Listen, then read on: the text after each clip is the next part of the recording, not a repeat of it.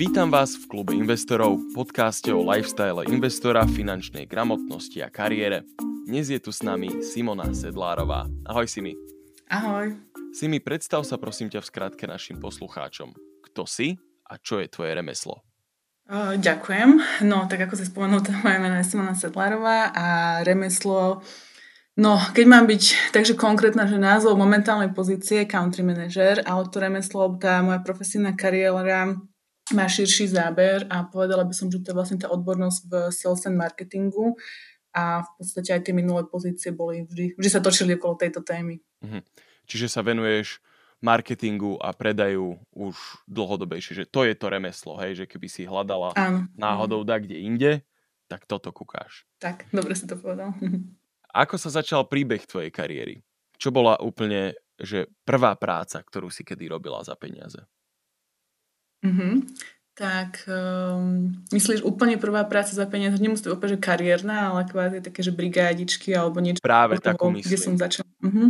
Prvá vec, kde si vykonala prácu, nechala si tam svoj čas a niekto ti za to zaplatil. Hej, tak to bolo veľmi dávno a bolo to, si veľmi dobre pamätám, bolo to vykladanie tovaru v Hypernove. Ten obchodný reťazec už ani neexistuje. a si pamätám, že som mala nejakých že 15-16 rokov Samozrejme to bolo strašne nudné a vôbec ma to nebavilo, ale úplne si pamätám ten pocit, jak som dostala proste tú prvú výplatu a taký ten pocit slobody, že yes, že proste teraz keď niečo chcem, tak si to môžem kúpiť, chcem niekam ísť, tak proste môžem. Mm-hmm. Hej, hej, to si pamätám aj ja, že som vykladal tovar, ale ja som zase v Tesku u konkurencie. A bola to, bol to tiež silný zážitok, som si vtedy na pohodu na lístok zarobil. A čo bola taká, ty si to tak na, načrtla tou svojou protiotázkou, že čo bolo také prvé skutočné zamestnanie, ktoré si robila, že vtedy si si povedala, že toto už je skutočná práca, že to už není žiaden s prepáčením McDonald alebo čo, hej, vieš, hej. alebo Hypernova, ale že fakt prvá práca. Ono sa to vyvinulo tak postupne, ale mne sa, mne sa veľmi zapáčil ten pocit mať svoje peniaze, čiže ja vlastne hneď v 18 po pri vysokej škole som sa zamestnala bolo to síce len na mhm. polovičný úvezok, ale tak predsa len po škole to zabralo celkom dosť času. To bolo Jasne. vlastne v Pick Kloppenburgu na tom fashion oddelení uh-huh. a to bolo taký, by som povedala, že medzikrok. Potom po výške som robila vlastne pre jednu eventovú agentúru, kde som mala na starosti rôzne projekty pre rôzne firmy a tam si myslím, že nastal naozaj taký, že kariérny zlom by som to povedala, že to neboli proste nejaké uh-huh. prácičky, ale že som do toho išla na 110%. A to bolo vlastne, keď som sa mhm. dostala uh-huh. do Adidasu, do firmy. Uh-huh. Ešte sa vrátim, čo si študovala, alebo čo si vyštudovala? Uh, hej, no to je dobrá otázka. Ja som najprv začala študovať na prírodovedeckej fakulte, lebo ja som proste uh-huh. bola úplne nadšenie z ohľadom ľudského tela mikrobiológie a chcela som sa stať vlastne genetičkou. Akurát potom tá realita ma trošku prefackala, že no moja zlatá, ale to znamená, že budeš proste denne 12-13 hodín zavretá v laboratóriu a budeš sa proste pozerať len do toho mikroskopu. Uh-huh. A som si uvedomila, že to síce ma akože fascinoval ten obor, ale proste tá denná náplň tej práce ma nebavila. Takže som vlastne zmenila obor a prešla uh-huh. som na City University, a študovala som vlastne manažment a to bolo vlastne to, čo ma prinieslo aj bližšie k tomu marketingu a tak prirodzene to potom prešlo do toho sales. Mm-hmm. Dobre, a teda keď si vravela pri tej predchádzajúcej otázke, že keď si začala robiť v tom Adidase, že? Mm-hmm. Uh, tak tam došlo k takému zlomovému bodu, že do tohto teraz ideš akože naplno. Um, neviem presne, ako sa to opýtať, ale skúsim to takto. Čo bola tá vec, čo bol ten zlom, alebo aký bol ten myšlienkový proces v tebe, že OK, toto už teraz nie je len o tom, že sa tu objavím každý deň, aby som potom mala výplatu, ale že tu idem niečo dosiahnuť a čo vlastne bolo to, čo si chcela dosiahnuť. Mm-hmm. Ja si toto pamätám úplne presne, ten bod, aj kde by som ti vedela povedať, lebo to bola strašne silná emócia.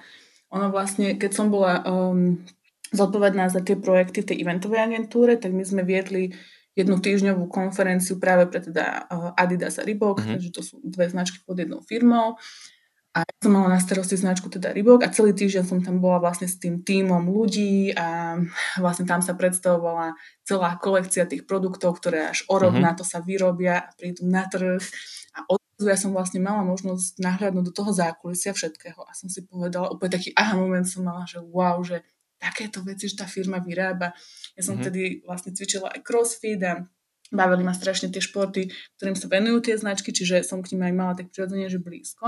A opäť som si hovorila, že, že bože, že toto sú také super veci, že je strašná škoda, že sa to vlastne do tých predajní ani nedostane, lebo tak väčšinou u nás tí majiteľia mhm. tých obchodov sú takí konzervatívnejší a proste e, kúpia to, čo mm-hmm. sa roky, roky predáva. A vtedy vlastne bol ten aha moment, že ja som si povedala, že wow, už toto by ma bavilo, keď som videla aj ten tým, ako funguje a ja vlastne vtedy som aj napísala asi mesiac potom, že proste ten pocit mm-hmm. neodchádzal, ja som z toho bola taká nadšená, že mi to proste nedalo a napriek tomu, že som vtedy mala prácu, aj som vlastne ešte dokončovala školu, mm-hmm. že fakt som nepotrebovala ďalší job, ale ma to strašne ťahalo, tak som napísala tomu manažerovi, že by som chcela pre nich robiť a aj sa mi dostalo, podarilo teda dostať cez asi 4 kola pohovorov do tej firmy a to, to, to sa už potom tak nabalovalo na seba, že, ma, že naozaj sa mi potvrdilo, že to bol dobrý pocit, taká tá intuícia a že fakt tá práca ma, ma bavila stále, bavila ma roky a baví ma aj teraz, lebo v podstate stále to je niečo podobné, akurát s iným mm-hmm. produktom. A tam si sa teda tiež venovala sales, marketingu a takýmto veciam. Mm-hmm. Tam to bol primárne marketing, uh, vlastne od začiatku by som povedala, že od piky uh, z toho, že také dievča pre všetko, mm-hmm. že proste hoci čo, čo treba spraviť, tak proste spravíš od kontaktovania influencerov, robenia eventov, obehávania všetkého a no proste mm-hmm. všetko. Potom samozrejme sa to vyprofilovalo do tých manažerských pozícií, kde už som viacej mohla delegovať tie veci a naozaj sa venovať aj takým strategickejším projektom. A potom v poslednom roku a pol sa tomu vlastne pripojila priamo aj tá salesová pozícia, kde som mala na starosti teda aj Reebok, aj mhm. Adidas mm-hmm. a ho najväčšieho klienta v regióne. To je zaujímavá vec, čo si povedala, že si vlastne prešla do toho do tých manažerských pozícií. A to je taká vec, ktorú by som sa chcel, ktorú som sa chcel už dávnejšie opýtať ľudí, mm-hmm. ale teraz mám teba tu, takže sa to opýtam teba. Um, že ako by si tak nejako opísala ten prechod z takej tej pozície, naozaj, ak si povedala, že dievča pre všetko, ktoré v podstate akože vyrieši, čo treba vyriešiť a tak, a potom si prešla do toho manažmentu. Že čo je podľa teba taká vec, čo si možno ľudia, ktorí s tým manažmentom nemajú skúsenosti, neuvedomujú, mm. že čo to vlastne obnáša. V čom spočívala tá najväčšia zmena pre teba? Tak by som sa opýtal. Mm-hmm. Tá najväčšia zmena, keď nad tým tak rozmýšľam, si myslím, že je v tom, že človek, keď je, tak to poviem, na konci toho reťazca, že robí tú exekúciu a proste všetko mm-hmm. vybavujem, tak je navyknutý, že vlastne dostanem nejakú úlohu spravím ju. Poprvé to je jednoduchšie z toho hľadiska, že dobre, viem, čo mám robiť, lebo niekto ma proste, niekto mi určuje ten smer. Som samozrejme, človek prichádza aj so svojimi nápadmi, ale je to stále uh, jednoduchšie, že má viac tých informácií a hlavne vie, že sa môže spolahnúť, že sám na seba proste, že viem, že mi na tom záleží, tak proste to dotiahnem do konca a to mm-hmm. spravím. Lenže obrovský zlom prichádza v tom, že keď človek prejde na tú manažerskú pozíciu a odrazu musí delegovať tie veci a musí sa naučiť, že ja síce možno mám pocit, že ja to viem spraviť, lebo s tým aj mám skúsenosti, ale proste už sú tu iné mhm. priority uh-huh. a musím čo nechať ostatným členom v tom týme, aby to spravili a musím im dôverovať, že to spravia dobre. Uh-huh. To je podľa mňa niečo, čo znie tak akože samozrejme, ale v praxi to je strašne ťažké spraviť, lebo je človek navyknutý všetko robiť sám a spoliehať sa len sám na seba, čiže ten, ten prerod toho, nazviem to, že nejakého mindsetu alebo takého uh-huh. nastavenia je, je na začiatku ťažký. Potom to už ide akože v pohode, ale na tom začiatku si myslím, že to je veľká zmena v tom, v tom štýle fungovania. Ako dlho by si povedala, že ti to trvalo si akože prepnúť sa do toho iného stavu mysle, kde už si bola naozaj manažérka? Mm, úprimne ja si myslím, že s tým človek bojuje proste, že stále, že stále sa nájdú nejaké projekty, keď si poviem, že mám pocit, že by som to mohla spraviť ja a potom si dám taký stepback, že OK, nie, proste, že sú na to aj iní ľudia, venujú sa iným veciam, že je to mhm. stále o tom kritizovaní. Ale keby mám povedať na tom začiatku, že asi ten rok je taký, že, že naozaj po tom roku sa v tom človek už cíti komfortne. Aspoň teda ja. Hej. Cítila si nejakú zmenu vo vzťahoch s kolegami, keď si ako prešla do tejto pozície líderskej? No tak v mojom prípade to možno bolo také, že ja vlastne um, som nebola v situácii, že by som k existujúcim kolegom sa stala ich šéfkou, uh-huh. ale vlastne som dostala potom, že nový tým ľudí a sa to postupne budovalo a zmenila som vlastne, že som sa relokovala z Bratislavy do Prahy, čiže s tými ľuďmi som predtým nebola uh-huh. až takom úzkom kontaktu, čiže možno aj tým to je ovplyvnené, že nebolo to, že by som, ja neviem, teraz nejakej super kamarátke alebo kamarátovi odrazu bola šéfkou. Hej, hej. Tak to je asi aj dobre. To je asi aj šťastie, že takto to bolo. Um, podľa toho, čo viem, aj čo sme sa rozprávali, aj čo som čítal rozhovor s tebou vo Forbese, tak ty si sa rozbehla aj na tejto pozícii teda akože fakt naplno a neviem, môžeš ma doplniť, že či k tomu, či k tomu bolo pridružené ešte aj niečo iné, ale že vlastne z toho tvojho rozbehu ťa muselo zastaviť až tvoje vlastné telo. A práve o tomto by som sa te, teraz chcel chvíľku porozprávať, pretože to považujem za veľmi dôležitý problém a, a to je tvoja skúsenosť s vyhorením. Ľudia sa často zamerajú na to, že potrebujem dosiahnuť nejaký úspech, potrebujem mať nejaký režim a potrebujem ho striktne dodržiavať a, a podcenia svoje ľudské limity. Ako, si, ako to u teba začalo, toto vyhorenie a ako vlastne si spoznala, že už je to tu? Hej, no, dobrá otázka. Asi odpoveď na ňu bude trošku dlhšia z mojej strany. Mm-hmm. Takto akože spätne, keď si to už viem zreflektovať, že už mám taký nadhľad nad tým, tak uh, bolo to tým, že som bola strašne že zapálená pre tú vec, čo je na jednej strane, že super. A určite by som nechcela ľuďom povedať, že nebuďte zapálení a robte to jak zombíci. To vôbec nie. To je to krásne na tom, že robíte proste, čo vás baví a čo vás naplňa, že vám robí radosť dávať do toho tú energiu. Len ja som podcenila tú hranicu, že treba si vedieť povedať, že OK, Uh, toto už má byť čas pre mňa a potrebujem si aj oddychnúť a som sa cítila jak taká neviem, superwoman, že proste všetko zvládnem a ľudia aj viac projektov, jak má deň hodín a tým, že ma to tak strašne bavilo, tak ja som mala pocit, že to je v pohode a že aj keď robím na časy, to je vlastne v pohode. Keď robím cez víkend, to je v pohode, lebo vlastne ma to baví. Mhm. Ono je to v pohode akože raz za čas, ale určite to nie je ok robiť proste dlhodobo, lebo človek proste vyhorí a raz, raz sa tá energia minie. A plus si myslím, že do toho malo vplyvať to, že ja som bola naozaj pomerne mladá na, na pomerne vysokej pozícii v mužskom svete manažérov. Uh-huh. A myslím si, že som mala niekde taký pocit, že musím dvakrát tak tvrdo makať, aby, aby ma brali vážne. Uh-huh. A preto vlastne som si nedovolila ten oddych. Uh-huh. A teda, ako si spoznala, že došlo na teba to vyhorenie? Mm. No ja som to spoznala podľa mňa fakt, že za 5 minút 12, že už tesne pred tým, že by som úplne skolabovala. Samozrejme, teraz už s odstupom času vidím, vidím, že to trvalo dlhšie, že to proste uh, sa stupňovalo aj, ja neviem, jeden rok, že ono sa začalo nejakou únavou, občas bolesť hlavy. Ja som predtým v živote nebývala, že chorá. Mm. Proste odrazu som chytila nejaký vírus, potom som bola vyčerpaná, začala som mať žalúdočné problémy, áno, to stupňovalo, stupňovalo. Najprv začala ma boleť brucho, som si povedala, že až som len niečo zjedla, že to je v pohode. Lenže potom ma bolo brucho už každý deň, bolo ma brucho už keď som hoci čo zjedla, už mi z toho bolo, že navracanie. Mm-hmm. Až to vyšlo fakt, že do, do takého extrému, že ja som proste fyzicky sa cítila tak strašne unavená, jak keby normálne, že keď vytiahneš počítaču kábel zo zástrčky a sa ti proste vypne, vybije, že uh-huh. fyzicky som mala problém niekedy vstať z postele, jak keby som neovládala to vlastné telo. Uh-huh. A bol to hrozný, hrozný pocit, lebo ja som človek, ktorý naozaj že rád pracuje a baví ma život a veci a spoznávať a odrazu, keď vám toto ten život zoberie, že nemáte už energiu na nič, tak je to hrozne depresívny pocit. Uh-huh. A ja som si to teda veľmi dlho, že vôbec neuvedomovala a mala som iba pocit, že ja neviem, som unavená a musím si iba zlepšiť imunitu. Ale mám perfektnú obvodnú lekárku a mala som naozaj skvelých eh, šéfovcov uh-huh. aj vtedy. A vlastne ja som ochorela na chrípku s tým, že som mala strašne zlý priebeh, proste zle, zle, zle. Ja som myslela, že umrem, že pojem na pohotovosť a to je môj koniec. A teda trošku, keď som sa dala dokopy, tak som išla k tej mojej obvodnej lekárke, že nech ma vyšetri, lebo že proste niečo so mnou není OK. Ale stále som si neuvedomila, že proste by to mohlo byť kvôli tomu, že však veľa pracujem a neoddychujem. Mm-hmm.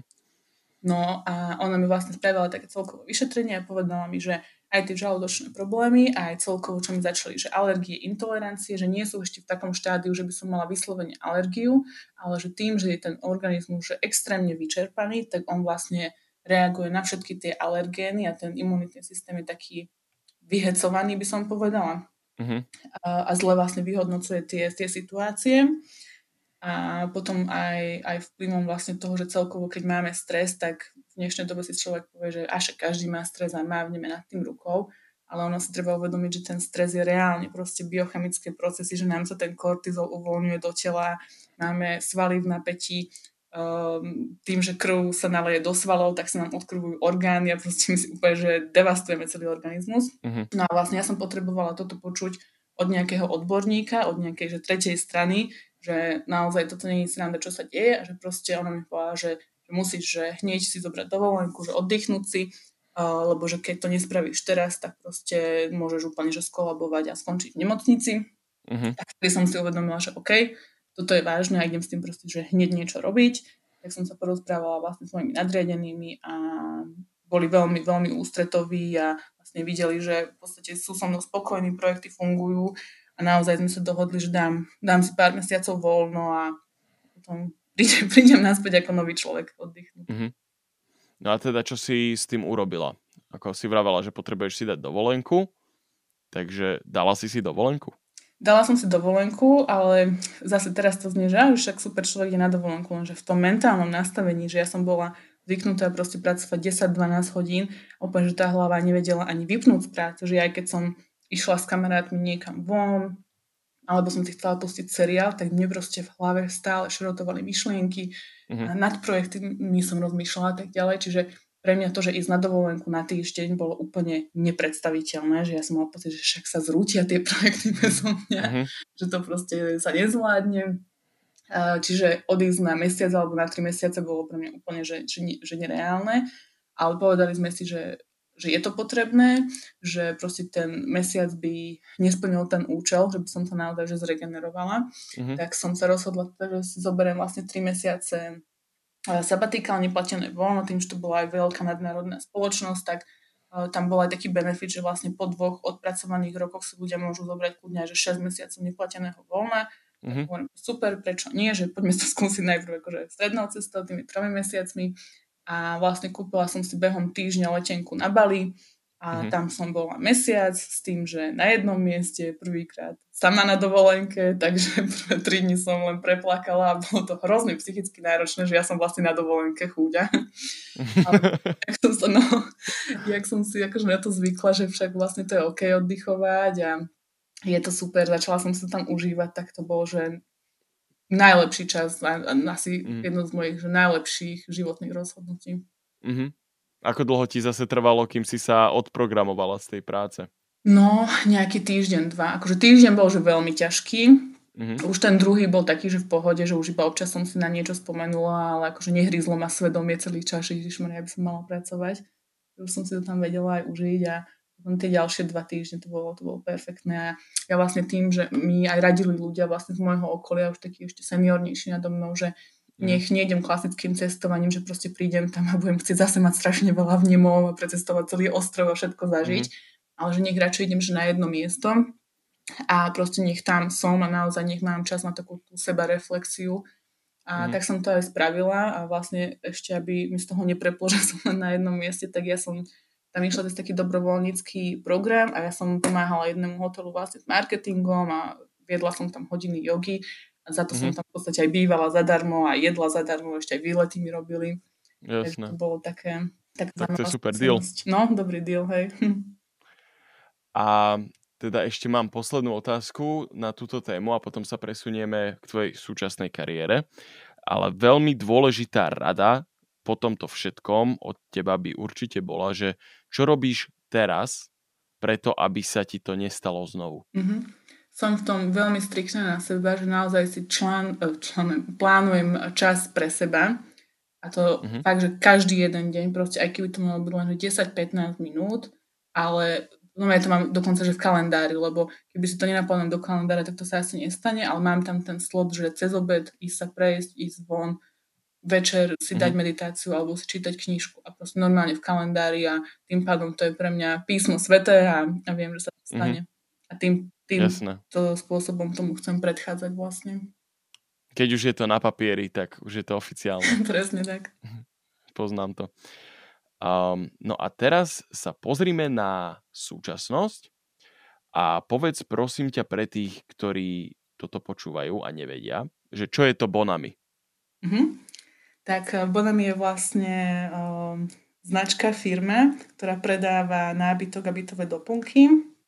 Tým by sme mm-hmm. začali ako online predajca, ale uh, za posledný rok sme otvorili už aj predajne. Minulý prvú mm-hmm. predajňu na Slovensku v Bratislave, takže už nie sme len e-commerce, ale už naozaj prechádzame do toho offline priestoru. Mm-hmm. A v čom je Bonami akože také iné ako nejakí tí veľkí predajcovia nábytku? Nech nemusíme menovať. Áno, vie, že oni, predstavujem si, že držia, držia asi taký ako veľký monopol, že človek, keď chce preraziť na tomto trhu, tak asi musí dať čím zaujať a predpokladám, že cenami ich o, nejako zdevastovať neviete. Hej, Bo, hej. Málo kto vie. Áno, presne tak, tým, tým, že oni sú veľký korporát, tak tam cenami by to nešlo. Preto my sa snažíme to robiť práve kvalitou, že sme si zvolili ten stredný segment, kde cenovo to je dostupné mm. proste pre bežných ľudí Niektoré sú, povedzme, že trošku uh, drahšie, lebo je to fakt, že prémiovejšie, je to že dizajnové, ale ten, uh, ten rozsah tých cien je naozaj od úplne, že dostupných, keď niekto má rozpočet, že 20 eur na dáček, tak si určite nájde niečo u nás a keď niekto chce mať niečo, že je mhm. úplne odlišné a je pre ňo OK dať uh, 2000 eur za dizajnový stôl, tak rozhodne mu tiež máme čo ponúknuť. Čiže ten stredný mm-hmm. segment, že my vlastne chceme pokryť aj to, že títo veľkí hráči sú síce veľmi silní offline, proste v tých kamenných predajniach, ale ten ich e-commerce nie je až taký silný a vlastne aj šírka tých produktov. Že keď si to porovnáme, mm-hmm. že ten nemenovaný konkurent, koho myslíš, môže mať tak počet produktov, odhadujem okolo možno 3-5 tisíc a my ich máme, že 40 tisíc. Takže mhm, proste, mm-hmm, wow. no, tá, tá hĺbka toho sortimentu je proste strašne, strašne široká. A, ale zároveň si uvedomujeme, že aj my čiastočne musíme byť v tom offline, lebo predsa len uh, ten nábytok, ešte bytové doplnky sa dajú v pohode objednať online, ale ten nábytok je pre veľa ľudí taký komplikovaný a proste úplne to chápeme, že keď si niekto chce objednať sedačku, tak chce aspoň um, ten materiál vidieť naživo a chce si na niečo sadnúť a vyskúšať si to. Hej, hej. A ty si teda country manažerkou, hej? Áno, áno. Tak vyplňme ešte túto medzeru v tvojom príbehu, že ako si sa potom po svojej skúsenosti s vyhorením a potom predpokladám, že si sa vrátila tam do toho Adidasu lomeno mm. Reeboku a ako si sa dostala teda potom k Bonami. Hej, to bola tiež taká shoda náhod, lebo teda, jak som sa vrátila z toho, z toho Bali a z toho sabatikov, tak som nastúpila naspäť a a vlastne zistila som teda, že to bolo super, lebo vlastne som ešte efektívnejšie fungovala vo všetkých tých projektoch a uh, ma vlastne ešte povýšili. Takže sa mi, sa mi darilo naďalej, že vôbec som to nejak že neolutovala, že už 3 mesiace som bola preč. Uh, takže vlastne ďalej pokračovala tá moja kariéra. Akurát ja som bola tak, že už dva roky relokovaná v Prahe uh, s tým, že priateľa som mala v Bratislave a bolo to celkom náročné proste na týždennej báze stále cestovať medzi Prahou, Bratislavou, viesť dve domácnosti a už som sa začala cítiť taká unavená. Uh-huh. A som sa pohrávala s myšlienkou, že sa vrátim naspäť na Slovensko. A nejak akože aktívne ja som nehľadala prácu, ale teda tu je tá schoda náhod, že som si scrollovala proste Instagram a tam malo Bonami inzerát, uh-huh. že hľadajú um, brand strategist teda, pre Slovensku, že práca z domu. A si hovorím, že ježiš, to by sa mi jak páčilo, že proste ja jak milujem ten interiérový dizajn, že uh-huh. ešte nejakú zákaznícku zľavu by som tam mala, že to by ma strašne bavilo. Jasné. No a tak som mi teda napísala, že, že niečo viac o tej pozícii, že by ma to zaujímalo, že či si môžeme ako zavolať a sme sa o tom bavili. A strašne som sa im zapáčila práve tým presahom, že nie len typický marketér, že poďme spraviť peknú kampaň, ale že sa fakt snažím zamýšľať nad tými číslami, že čo to priniesie tej firme, plus proste presah na viaceré krajiny, keďže predtým som mala na starosti teda nielen Česko a Slovensko, ale aj Maďarsko a čiastočne uh, projekty v Polsku. A ponúkli mi vlastne vyššiu pozíciu ešte nad touto a viesť svoj tým.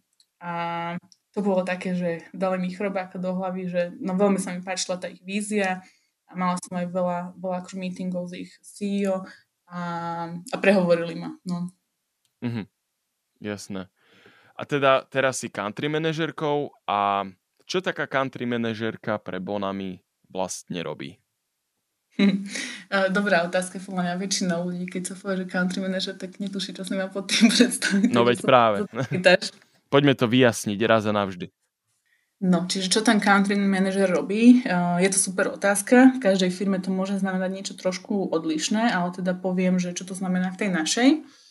A country manažera, ako aj ten samotný názov hovorí, je to um, manažer tej, tej krajiny, čiže si to môžem predstaviť, ako mhm. keby som mala takú svoju malú bonami firmičku a svoje podnikanie v každej tej krajine. Z toho mm. hľadiska, že vlastne aj ten podnikateľ sa nemôže pozerať len priamo na ten marketing, za čo sme zodpovední, ale on musí chápať aj to, že ako sa tam správajú tí spotrebitelia, čo potrebujú, aké tam máme služby, ako je tam na tom náš zákaznícky servis, ako sú tam naši mhm. konkurenti. Čiže naozaj brať tie insighty z toho trhu a vedieť celkovo nastaviť tú firmu v danej krajine tak, aby prosperovala, lebo samozrejme aj tí zákazníci sú proste odlišní v jednotlivých krajinách a napriek tomu, že sme teda akože uh, bratia tuto aj s Čechmi, Maďarmi, Poliakmi, tak to zákaznícke správanie je odlišné a treba to brať mm-hmm. do úvahy. Mm-hmm. Toto ma zaujíma. A akým spôsobom, nemôžeme sa venovať všetkému, ale dajme tomu, máš bohaté skúsenosti s českým a slovenským trhom. Čo by si povedala, že je taký rozdiel medzi slovenským a českým zákazníkom? Mm-hmm. No, to je dobrá otázka. Um, Ďakujem.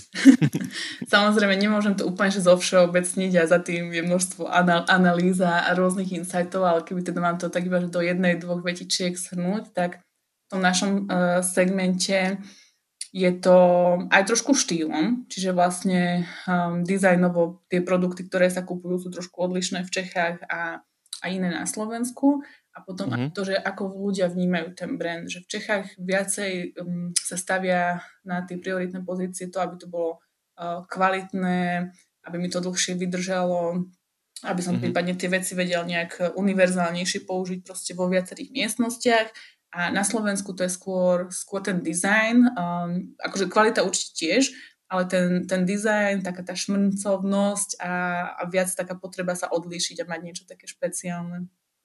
Ešte čo tu mám otázku na teba, že čo ťa vlastne táto nová pozícia tejto country manažerky, lebo zase si vravela, že vlastne tým, že si prešla do tejto pozície, tak si vlastne zase postúpila na tom rebríčku. Mm-hmm.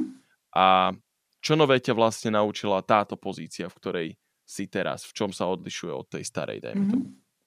Ježiš, no strašne veľa vecí. Akože na jednej strane som veľmi vďačná, že sa cítim tak, ako stále má tie anglické názvy napadnú, že confident, taká sebavedomá mm. na tej pozícii, že viem čerpať mm-hmm. vlastne z tých skúseností z toho marketingu a, a salesu, ale na druhej strane v porovnaní s tou proste veľkou nadnárodnou firmou Adidas, kde proste ťa nepustia do všetkých tých segmentov a oddelení a proste sa špecifikuješ v tej danej oblasti, tak e, oproti tomu v tom Bonami, tým, že to je menšia firma, tak proste máš tú, tú možnosť a ten luxus a mne sa to na tom strašne páči, že, že si pri zrode tých vecí a proste mhm. nahliadneš naozaj do uh, finančných uzávierok, vidíš, ako proste tí um, najvyšší manažéri v tej firme um, majú vízie, ako zmýšľajú, to sú fakt, že podnikatelia s obrovskými skúsenosťami a vlastne si tak v takom reálnejšom živote by som povedala a, a krásne je na tom aj to, že tam je strašne málo byrokracie a proste neexistuje tam, že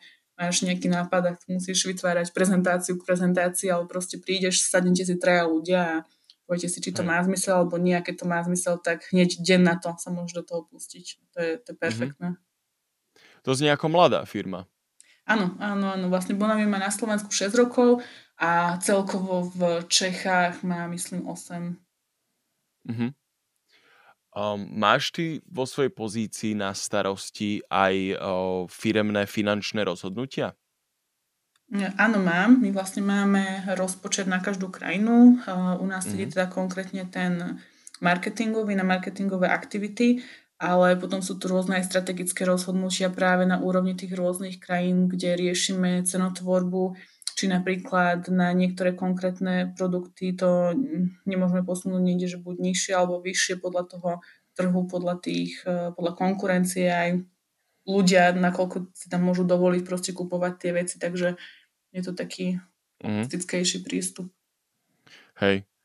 A predpokladám teda, že keď uh, robíš takéto rozhodnutia že toto obnáša tvoja robota, mm. že tam určite si to vyžaduje veľkú dávku zodpovednosti a rozmyslu robiť takéto rozhodnutia. Áno, áno, to určite. A práve by som to teraz premostil do nášho segmentu o finančnej gramotnosti, že či si myslíš, že tieto skúsenosti, ktoré máš zo svojej práce ako country manažerka, sa prenášajú aj do tvojho súkromného života a do toho, ako manažuješ svoje vlastné osobné financie.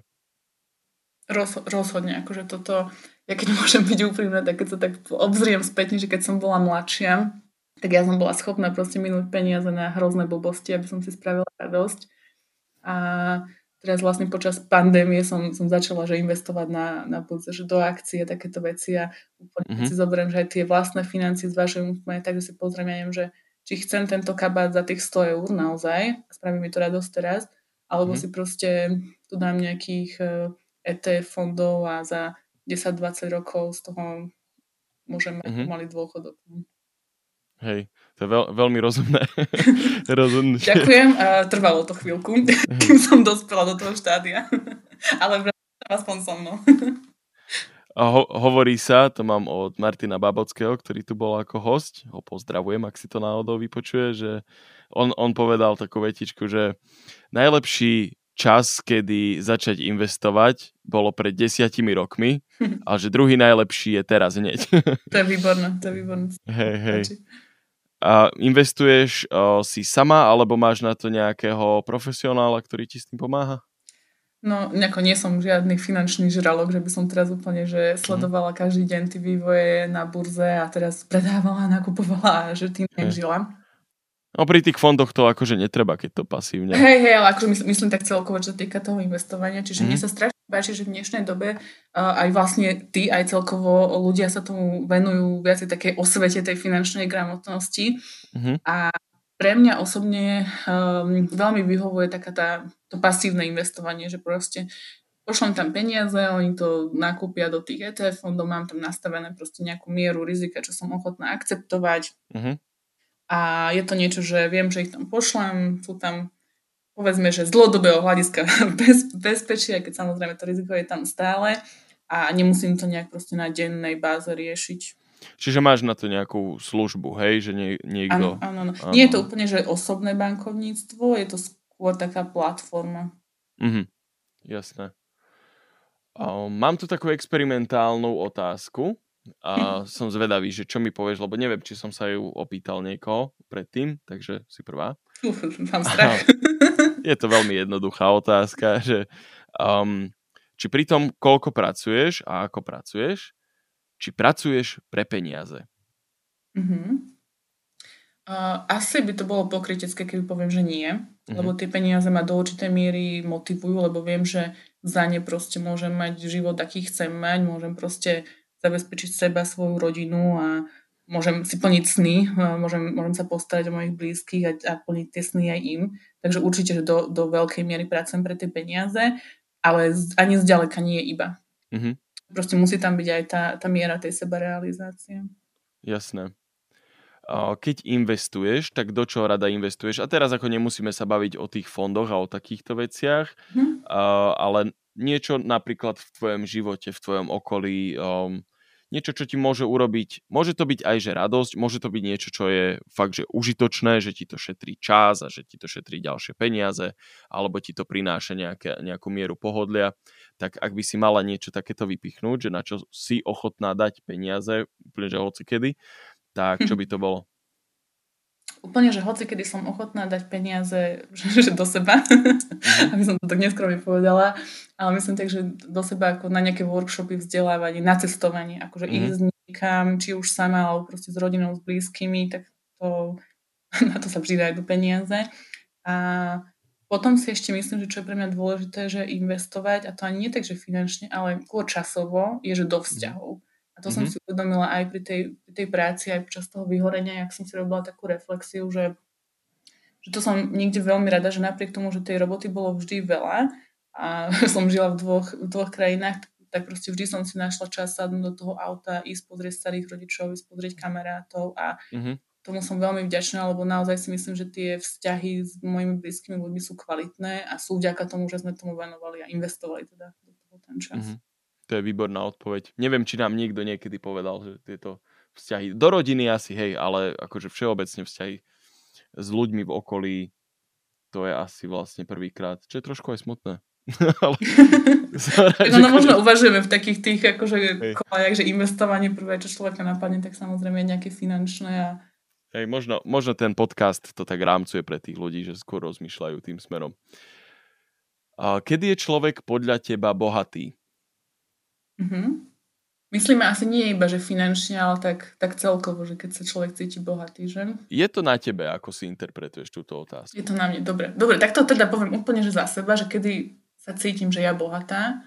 A v podstate sa cítim aj teraz, lebo je to pre mňa teda, keď človek má dostatok peniazy na to, aby žil v pohode, že nemusí mať proste nejaké neviem, helikoptéru a neviem čo všetko, ale že, že môže voľne dýchať a že nemusí proste riešiť tie financie a zároveň má, má dostatok času na to, aby ho trávil s rodinou na koníčky a vlastne, že si tak žije v pohode, no a nič extra mu mhm. nechýba. Mm-hmm. Akú úlohu má v tvojom živote vzdelávanie? Mm-hmm.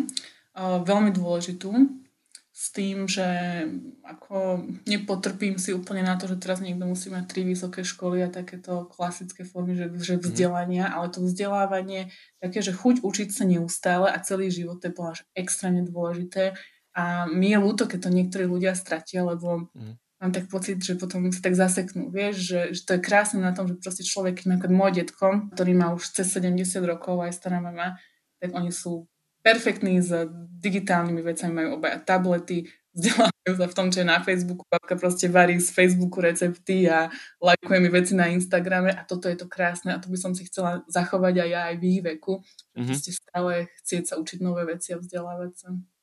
Mm-hmm. Vieš nám odporučiť nejakú dobrú knihu alebo iný zdroj informácií, ktorý ti pomohol, môže byť, že v živote, nemusí to byť len o kariére, ale že nejako v živote. Hm. No tak tých zdrojov je veľa, ale ja by som možno spomenula takú jednu z mojich najobľúbenejších knížiek. Ona sa to volá, v slovenčine je to, že Sila zvyku, taká žltá knižka. Uh-huh. V angličtine The Power of Habit, taká bielo-červená uh-huh. od Charles Duhigg. A ono to je vlastne práve o tom, že v hoci ktorej sfére života, že nielen v biznise, ale proste aj v tých vzťahoch, v zdraví, keď sa niekto schudnúť, proste naozaj sa to dá aplikovať že na všetko, tak ako mm-hmm. podceňujeme tie malé kroky a aký majú že obrovský význam proste na, na fakt, že dosiahnutie toho cieľa a celé to je, no to je vlastne na základe neurovedy uh, napísané, ale strašne takým jednoduchým spôsobom, takže keď niekoho zaujíma tá téma, tak toto je perfektná knižka. Aká bola tvoja najhoršia investícia v živote? Že doslova máš teraz spätne pocit, že si vyhodila peniaze z okna. Mm-hmm. No, tak to asi rozhodne, že som spomínala, že keď som tak začala zarábať moje prvé peniaze a strašne mi páčil ten pocit, že keď niečo chcem, tak to proste kúpim. Mm-hmm. Čo bolo super, ale trošku som si uletela a proste dostalo sa to do bodu, že som mala 10 eh, koženkových bund v skrini, ktoré som absolútne nemala šancu vynosiť za jednu wow. sezónu. A, áno, trošku extrém. A teda rozhodne teraz týmto rozmýšľaním, keď si poviem, že Ježišmere, že to je proste 50 eur, 100 eur za jednu bundu, to keby dám do tých akcií, tak už teraz som na to mohla mať, ja neviem, ročný proste 6% úrok. Takže to, to bola že najhoršia investícia, keď to vyhodnotím mm-hmm. a keď si to počítam, že vlastne koľko mi tie isté peniaze mohli zarobiť, keby ich e, dám do niečoho iného. Hej. Akú profesionálnu alebo prof, áno, profesionálnu vlastnosť o, si na ľuďoch najviac vážiš? Mm-hmm. Fúha, tak toto je ťažká otázka, lebo asi nie že vyslovene jedna. A keď to tak môžem že opísať, tak ja si strašne vážim v tom pracovnom segmente, keď niekto zostane sám sebou aj taký úprimný, že proste sa na nič nehrá, že ja som teraz nejaký veľmi vysoko postavený manažér a teda všetci sa tu zo mňa po toto, mm-hmm. ale proste napriek tomu, že tí ľudia majú obrovské skúsenosti a, a sú strašné kapacity, tak zostanú takí ľudské, nemajú problém sa s nikým normálne rozprávať a sú otvorení, priateľskí a takí úprimní, že, že to zostane také, také reálne. Mm-hmm. To sa mi páči na ľuďoch. Keď nerobíš, tak čo robíš? uh, učím sa oddychovať mm-hmm. a oddychujem. a keď teda oddychuješ, tak aké formy oddychu si volíš? Mm-hmm. Uh, strašne rada chodím že na masáž, čo v tejto koronadobe úplne trpím, že sú zavreté masárske mhm. centra, mm-hmm. ale uh, veľmi rada chodím aj že na prechádzku, teraz keď som v Prahe, tak to úplne že milujem proste výjsť von a iba sledovať tú architektúru mm-hmm. alebo ísť na nejakú dobrú večeru a tráviť čas s priateľmi. To je, to je najlepší oddych pre mňa. Mm-hmm. A teraz mám poslednú otázku pre teba už, že čo by si ešte chcela v živote dosiahnuť? Aké máš góly? Mhm. Ježiš, no strašne veľa. Uh, asi taký, že úplne taký hlavný je proste, že byť šťastná, že naozaj ži- žiť si tak, že, má, že stále robiť veci, čo ma naplňajú a mať ten život také nejakej rovnováhe, proste stále dosahovať cieľe, napredovať, ale zároveň to neprepáliť a keď mám byť úplne taká, že konkrétnejšie, tak krátkodobý cieľ máme, že sme s bratom kúpili takú menšiu chatku a si ju prerábame a mm-hmm. spraviť proste miesto, kde sa môžeme s tou rodinou stretávať a dať si vínko, guláš a, a nejaký ten quality time. To je krásne. Kde ste kúpili chatu, ak sa smiem spýtať? Mm-hmm. Pri Komárne, Radvaň. Hej, super. Super, tam sú krásne pláže pre ľudí, ktorí nevedia. Áno, áno, presne, je to pri pláži a je to perfektné miesto. Hej. Tam človek príde a normálne hneď sa cíti ako na dovolenke. Hej, Super, tak ja by som ti teraz rád poďakoval za to, že si si našla ten čas na mňa a na tento podcast pre našich poslucháčov.